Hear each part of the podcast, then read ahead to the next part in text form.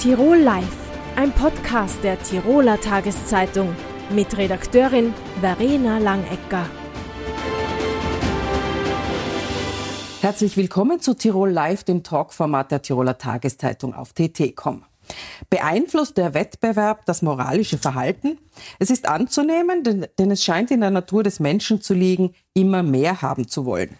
Untersucht wurde diese Frage jetzt von Wirtschaftswissenschaftlern der Universität Innsbruck. Herzlich willkommen, Michael Kirchler vom Institut für Finanzwissenschaft. Vielen Dank für die Einladung. Ganz kurz gefragt, beeinflusst Wettbewerb die Moral?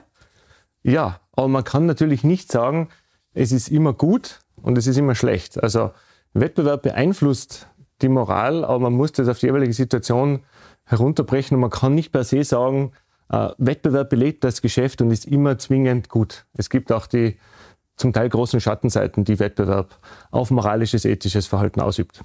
Mhm. Es gibt ja Denker, die sich mit diesen Fragen beschäftigt haben, etwa Adam Smith. Warum argumentiert er, dass Märkte zivilisierend wirken? Wenn man so rumschaut, dann scheint es ja nicht so zu sein. Ja, man muss das immer vor dem Kontext der Zeit sehen. Also damals im 18. Jahrhundert, Beginn des 19. Jahrhunderts, industrielle Revolution, war so die Grundidee schon, dass internationaler Austausch oder, oder Handel an sich verbunden mit Wettbewerb dazu führt, dass die Leute moralischer werden. Also sie werden pünktlicher, es erhöht das Vertrauen ineinander, wenn man regelmäßig in ökonomischen Austauschbeziehungen ist.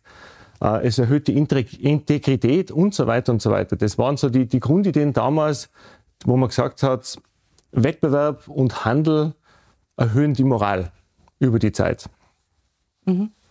Ähm, also liegt äh, der Philosoph Karl Marx nicht richtig, wenn er sagt, dass moralisches Verhalten in der Marktwirtschaft Profitinteressen untergeordnet wird?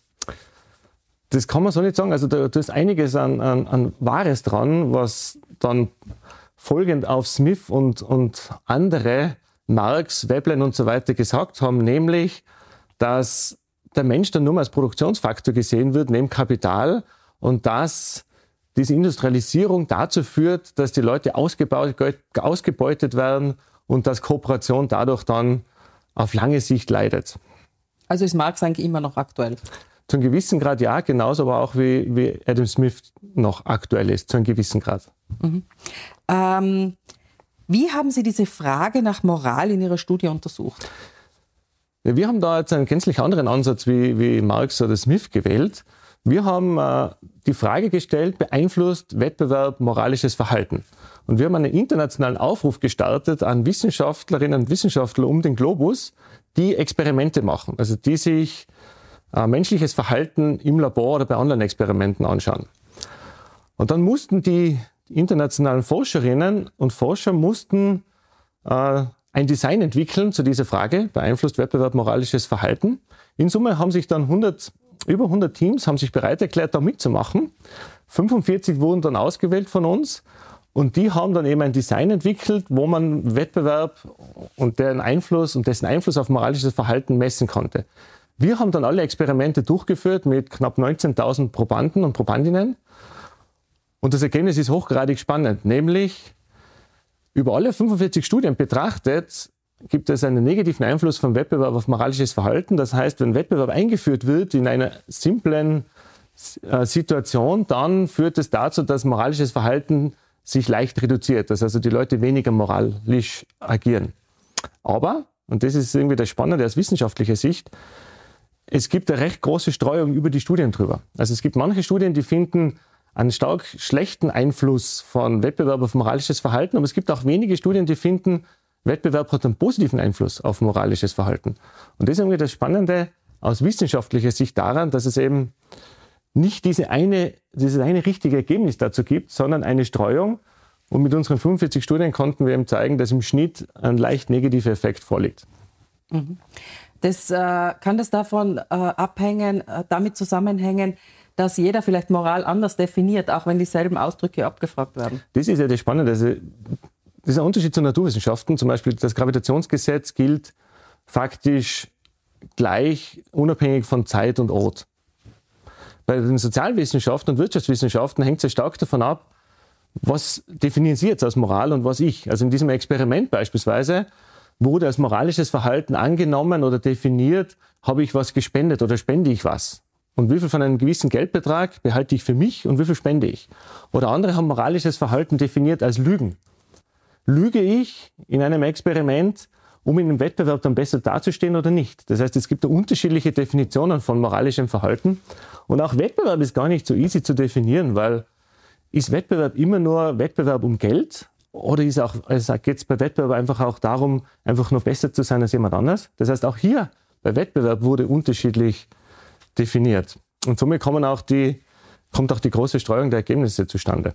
Mhm. Aber es ist ein, ein Tick negativ. Genau. Dann wissen wir schon mal genau. ungefähr, wo es hingeht. Genau. Kommen wir ganz allgemein zur Wirtschaft bzw. zur Marktwirtschaft. Grundsätzlich scheint ja der Markt derzeit an Reputation zu verlieren. Äh, Krisen wie die Finanzkrise 2007, 2008 oder der Dieselskandal haben ja das Vertrauen extrem erschüttert. Warum und was erwarten sich Gesellschaften eigentlich grundsätzlich von der Wirtschaft oder dem Markt? Mhm. Vielleicht zu dieser, dieser Frage, dass vermeintlich momentan das moralische Verhalten oder Moral etwas da niederliegt, wenn ich es jetzt mal ein bisschen provokant formulieren darf. Da ist kürzlich eine Studie rausgekommen in Nature, die hat sich angeschaut über die letzten Jahrzehnte seit den 1940er Jahren, ähm, wie oder was glauben die Leute? Hat sich moralisches Verhalten in den letzten Jahren und Jahrzehnten verschlechtert? Und da wurde die, das ähnliche, die ähnliche Frage seit den 1940er Jahren gestellt und die haben sich hunderte Studien dazu angeschaut mit Millionen von Probanden und da findet man, ja, 80 bis 85 Prozent der Leute sagen, ja, früher war es besser. Also früher war mehr moralisches Verhalten und jetzt schaut schlechter aus. Findet man übrigens auch schon in Berichten im alten Rom und Griechenland. Das Spannende ist aber, dagegen stehen aber zwei wesentliche andere Strömungen. Das erste ist, wenn man sich Gesetzgebungen und ähnliches anschaut, so gibt es jetzt einen besseren Schutz für Minderheiten, auch bessere Gesetzgebung hinsichtlich der Geschlechter und beispielsweise auch weniger Gewaltverbrechen in vielen Gesellschaften. Zum einen und zum anderen ist es auch spannend, wenn man diese Frage nach Moral anders stellt. Also wenn man zum Beispiel jetzt fragt, in den letzten zwölf Monaten haben Sie etwas gespendet oder in den letzten zwölf Monaten wurde ihnen überraschenderweise geholfen in diversen Situationen. Auch diese Fragen wurden in den letzten Jahrzehnten immer wieder gestellt. Und da findet man, auch in dieser Studie eben, dass es da faktisch keinen Unterschied gibt. Also dass, wenn man die Leute so fragt, nach ihren aktuellen Mitmenschen, wie sie die moralisch wahrnehmen, dann sagen sie seit den 70er, 80er Jahren jedes Jahr ungefähr das gleiche Verhältnis von ja, das sind eigentlich recht moralisch. Also das, da sieht man, dass sich eigentlich die Moral nicht verändert hat. Das heißt, wir glauben, wenn wir jetzt in die Vergangenheit schauen, früher war alles besser, aber wenn man sich die Fakten dann anschaut in der Jetztzeit, dann stimmt das nicht. Okay.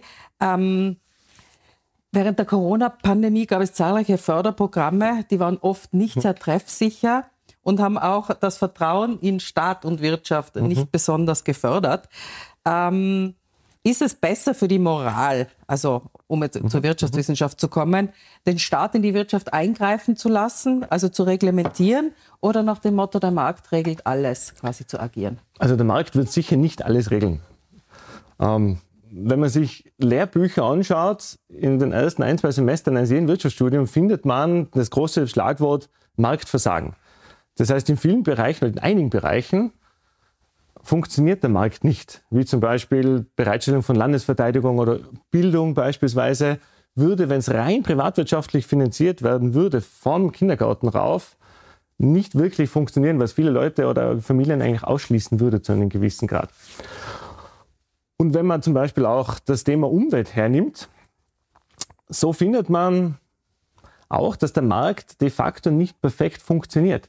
Denn diese ganzen Umweltschäden, die Jahrzehnte später und spätere Generationen dann äh, betreffen, die werden in den Marktpreisen eigentlich nicht abgebildet. Das hat 1920 Pigou schon erkannt und mit seiner Pigou-Steuer hat er eben dafür argumentiert, dass man, um Generationengerechtigkeit zu schaffen, Steuern einführen müsste für Umweltverschmutzung. Zum Beispiel eine CO2-Steuer oder wie es jetzt teilweise auch schon gibt in anderen Bereichen der Umwelt, diverse Steuern oder auch Verbote, dass man manche Sachen nicht machen darf. Das heißt, der Markt regelt nicht alles von selbst. Es ist wichtig in diversen Bereichen, dass der Staat dafür sorgt, dass Infrastruktur da ist. Ein anderes Beispiel wäre zum Beispiel Straßen oder öffentliche Infrastruktur. Man müsste also alle Politiker, Politikerinnen erst einmal ein, zwei Semester auf die Wirtschaftsuni schicken. Habe ich das richtig verstanden? Das will ich jetzt nicht behaupten, aber, aber das Wissen über, ja. über diese externen Effekte und über Marktversagen ist schon uralt und da gibt es faktisch kaum strittige Evidenz dazu. Also das, ist, das liegt am Tisch. Kommen wir noch einmal zurück zur Studie. Ja. Passen die Begriffe Moral und Wettbewerb denn überhaupt zusammen und kann dieser Zusammenhang denn jemals wirklich äh, konkret in der Sozialwissenschaft erforscht werden? Ja, ich glaube, das, das macht die Sozialwissenschaft ja schon seit Jahrhunderten. Also, wie wir vorher gesagt haben, Adam Smith beginnend, ähm, beschäftigen sich die Leute oder die Wirtschaft, Wissenschaftlerinnen und Wissenschaftler mit dieser Frage, weil es eigentlich extrem wichtig ist. Wir haben ja täglich Situationen, wo wir in einem gewissen Wettbewerb direkt oder indirekt zueinander stehen und was Auswirkungen auf moralisches Verhalten oder ethisches Verhalten untereinander angeht.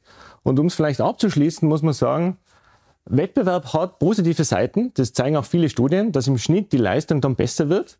Aber, und das ist das große Aber, es hat auch die Schattenseite. Nämlich, wie wir in der Studie zum Beispiel gefunden haben, aber auch wie viele andere Studien finden, es führt schon dazu, dass es leicht unmoralisch, unmoralischeres Verhalten gibt und größeres antisozialeres Verhalten. Das heißt, die, der Slogan, der Wettbewerb belebt das Geschäft, gilt nur eingeschränkt. Man muss immer schauen, wenn man Wettbewerb einführt, jetzt in der Wirtschaft, in Schulen beispielsweise, aber auch in Unternehmen zwischen Gruppen, Einzelnen und Teams, das kann, das wird im Schnitt die Leistung vermutlich schon erhöhen, im Schnitt. Aber es kann auch große negative Auswirkungen haben und somit einen negativen Impact für die ganze Gruppe oder das Unternehmen oder die Schule. Spannende Fragen. Herr Professor Kirchler, vielen Dank für das Gespräch. Danke für das Gespräch. Danke. Studentinnen und Studenten suchen Städte, in denen sie studieren wollen, nicht nur wegen des Bildungsangebotes aus, sondern auch wegen Verkehrsanbindung, Wohnungs- oder auch Freizeitangebot. Die Fachhochschule Kufstein hat ein attraktives Studienangebot, liegt zentral an der Westbahnstrecke. Die Wohnungspreise halten sich im Vergleich zu München, Salzburg oder Innsbruck noch in Grenzen. Jetzt hat die FH Kufstein in Zusammenarbeit mit der Gesellschaft für angewandte Wirtschaftsforschung GAF eine Analyse zu den ökonomischen Effekten der Fachhochschule durchgeführt. Herzlich willkommen, Christoph Hauser, Professor für Volkswirtschaft und Statistik an der FH Kufstein. Guten Tag. Ganz kurz gefragt, was haben die Berechnungen ergeben? Lohnt sich eine Fachhochschule in einer Stadt? Die Berechnungen haben klar aufgezeigt, dass die Präsenz der Fachhochschule in Kufstein massive Auswirkungen auf die Wirtschaft vor Ort hat. Zum einen bedingt durch sogenannte Produktivitätseffekte, das wären die erhöhte Produktivität der Arbeitskräfte und die Kooperation, Wissenstransfers an Unternehmen vor Ort. Zum anderen sind dies die erhöhten Investitionen und Ausgaben durch den Betrieb der Fachhochschule. Beide Effekte sind maßgeblich. Die Betriebseffekte sind etwas einfacher zu quantifizieren. Insofern sind diese der Gegenstand der vorliegenden Analyse.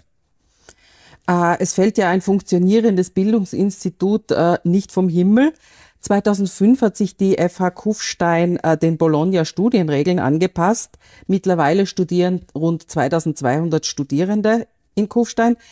Wie wird das bei einer Wertschöpfungsanalyse gegengerechnet? Also was kostet die Errichtung einer FH und in der Folge, was bringt sie?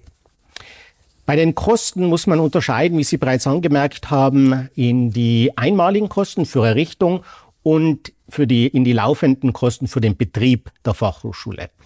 Die laufenden Kosten bestehen zum Großteil aus den Ausgaben für das Personal. Hier liegen wir in den letzten drei Jahren bei einem Durchschnitt von circa 11 Millionen pro Euro. Weitere Ausgabenbestandteile für Vorleistungen liegen bei 6 Millionen. Wir sind hier also bei einer Summe von circa 17 Millionen. Wenn wir hier noch die Ausgaben von Studierenden in Tirol, in Kufstein mit einberechnen, dann liegen wir bei einem Nachfrageimpuls von circa 27 Millionen Euro. Wenn wir das jetzt in einem Wertschöpfungsmodell analysieren, führt dies zu einer Steigerung ähm, des Nachfrageimpulses von bis zu circa 38 Millionen Euro, also zu mehr als einer Verdoppelung. Mehr als 80 äh, Prozent davon fallen in Tirol, circa 40 Prozent in der Stadt Kufstein an. Mhm, mh. Was wird denn da alles eingerechnet in die sogenannte Umwegrentabilität? Da kommt ja vermutlich bei, bei den Studierenden auch lokaler Konsum äh, dazu, die Einkommen von Beschäftigten, die äh, in Kufstein einen Job bekommen. Wie, wie berechnet mhm. man das? In diese Umwegrentabilität fallen zum einen die direkten bzw. die unmittelbaren Ausgaben an, zum anderen auch sogenannte indirekte, induzierte Ausgaben.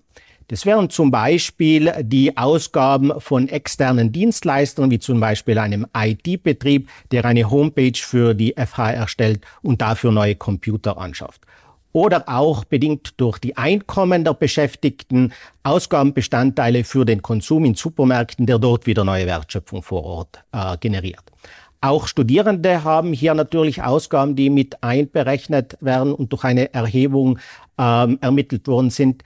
Man könnte sich das Ganze ein bisschen wie ein Schneeball vorstellen, der einen Hang hinunterrollt und eine Lawine verursacht. In einem Wertschöpfungsmodell versuchen wir, die Masse der Lawine zu ermitteln und in Bezug zum ursprünglichen Schneeball zu setzen. Haben Sie auch Zahlen, was äh, ein Studierender, eine Studierende ausgibt, denn äh, laut einer Studie geben ja immerhin ein Drittel der Studierenden ihren Wohnsitz auf und ziehen in den Wohnort, wo sie studieren. Gibt es da irgendeine Zahl? Diese Informationen haben wir im Rahmen einer Erhebung ermittelt. Hier haben wir festgestellt, dass ein durchschnittlicher Student circa Ausgaben von 900 bis 1000 Euro pro Monat hat. Großteil davon fällt für Miete inklusive Betriebskosten an. Da liegen wir bei circa 40 Prozent, also 400 Euro. Zusätzlich kommen noch Ausgaben für Güter des äh, täglichen Bedarfs, circa 20 Prozent. Den Rest machen dann Ausgaben für Mobilität, Gastronomie etc. aus. Mhm. Ah, zusammenfassend gesagt, ist es gut oder schlecht, wenn eine Stadt eine Universität oder Fachhochschule hat? Denn sehr oft hören wir ja auch Kritikpunkte, äh, dass es äh, explodierende Wohnungspreise in Städten gibt, wegen den Studierenden Partymeilen oder alle Parkplätze verstellt sind. Am Immobilienmarkt spürt man natürlich die erhöhte Nachfrage durch Studierende. Das macht zum einen äh, die Wohnungsbesitzer äh, froh, die dadurch höhere Einnahmen haben. Zum anderen sind dadurch Wohnungssuchende natürlich negativ beeinträchtigt. Von Seiten der Fachhochschule hat man versucht, hier frühzeitig entgegenzuwirken durch die Errichtung von Studentenwohnheimen. Zurzeit gibt es vier Studentenwohnheime mit insgesamt 175 Plätzen für Studierende. Zusätzlich gibt es ein weiteres Projekt in Planung für die Errichtung eines weiteren Wohnheims mit 90 Plätzen. Man schafft somit also ein weiteres Ventil, um etwas Druck aus dem Immobilienmarkt zu ziehen. Mhm. Um die Verkehrssituation zu entspannen, braucht es natürlich ein umfassendes Verkehrskonzept. Auch hier gibt es Pläne, zum Beispiel eine neue Bushaltestelle äh, in FH-Nähe zu errichten, um so die Nutzung von äh, öffentlichen Verkehrsmitteln zu erleichtern. Natürlich kann man gewisse Belastungen äh, für den Immobilienmarkt, für die Infrastruktur vor Ort nicht leugnen. Das Fazit äh, sagt aber klar, bedingt durch die geschilderten Produktivitätseffekte, Betriebseffekte, es ist klar positiv, eine Fachhochschule ähm, äh, am Standort zu haben. Das Wissen, das in einer tertiären Bildungseinheit wie der Fachhochschule vermittelt wird, ist nicht nur ein Eckpfeiler unserer Wettbewerbsfähigkeit, sondern auch ein Reichtum unserer Gesellschaft. Darauf sollten wir nicht verzichten. Mhm. Also ein, ein eindeutiges Commitment für eine Fachhochschule in Kufstein und äh, eine Empfehlung auch an andere Städte, oder? Nehme ich einmal an, die Studie. Eine funktionierende Fachhochschule kann einen wertvollen Beitrag äh, für die lokale Entwicklung und auch die Gesellschaft, Wirtschaft vor Ort leisten. Natürlich braucht es auch gewisse Investitionen ähm, und äh, weitere Maßnahmen, um so etwas erfolgreich umzusetzen. Ähm, das sollte jedem klar sein, der ein solches Projekt startet. Herr Hauser, vielen Dank für das Gespräch. Bitte. schön. Tirol Live ein Podcast der Tiroler Tageszeitung. Das Video dazu sehen Sie auf tt.com.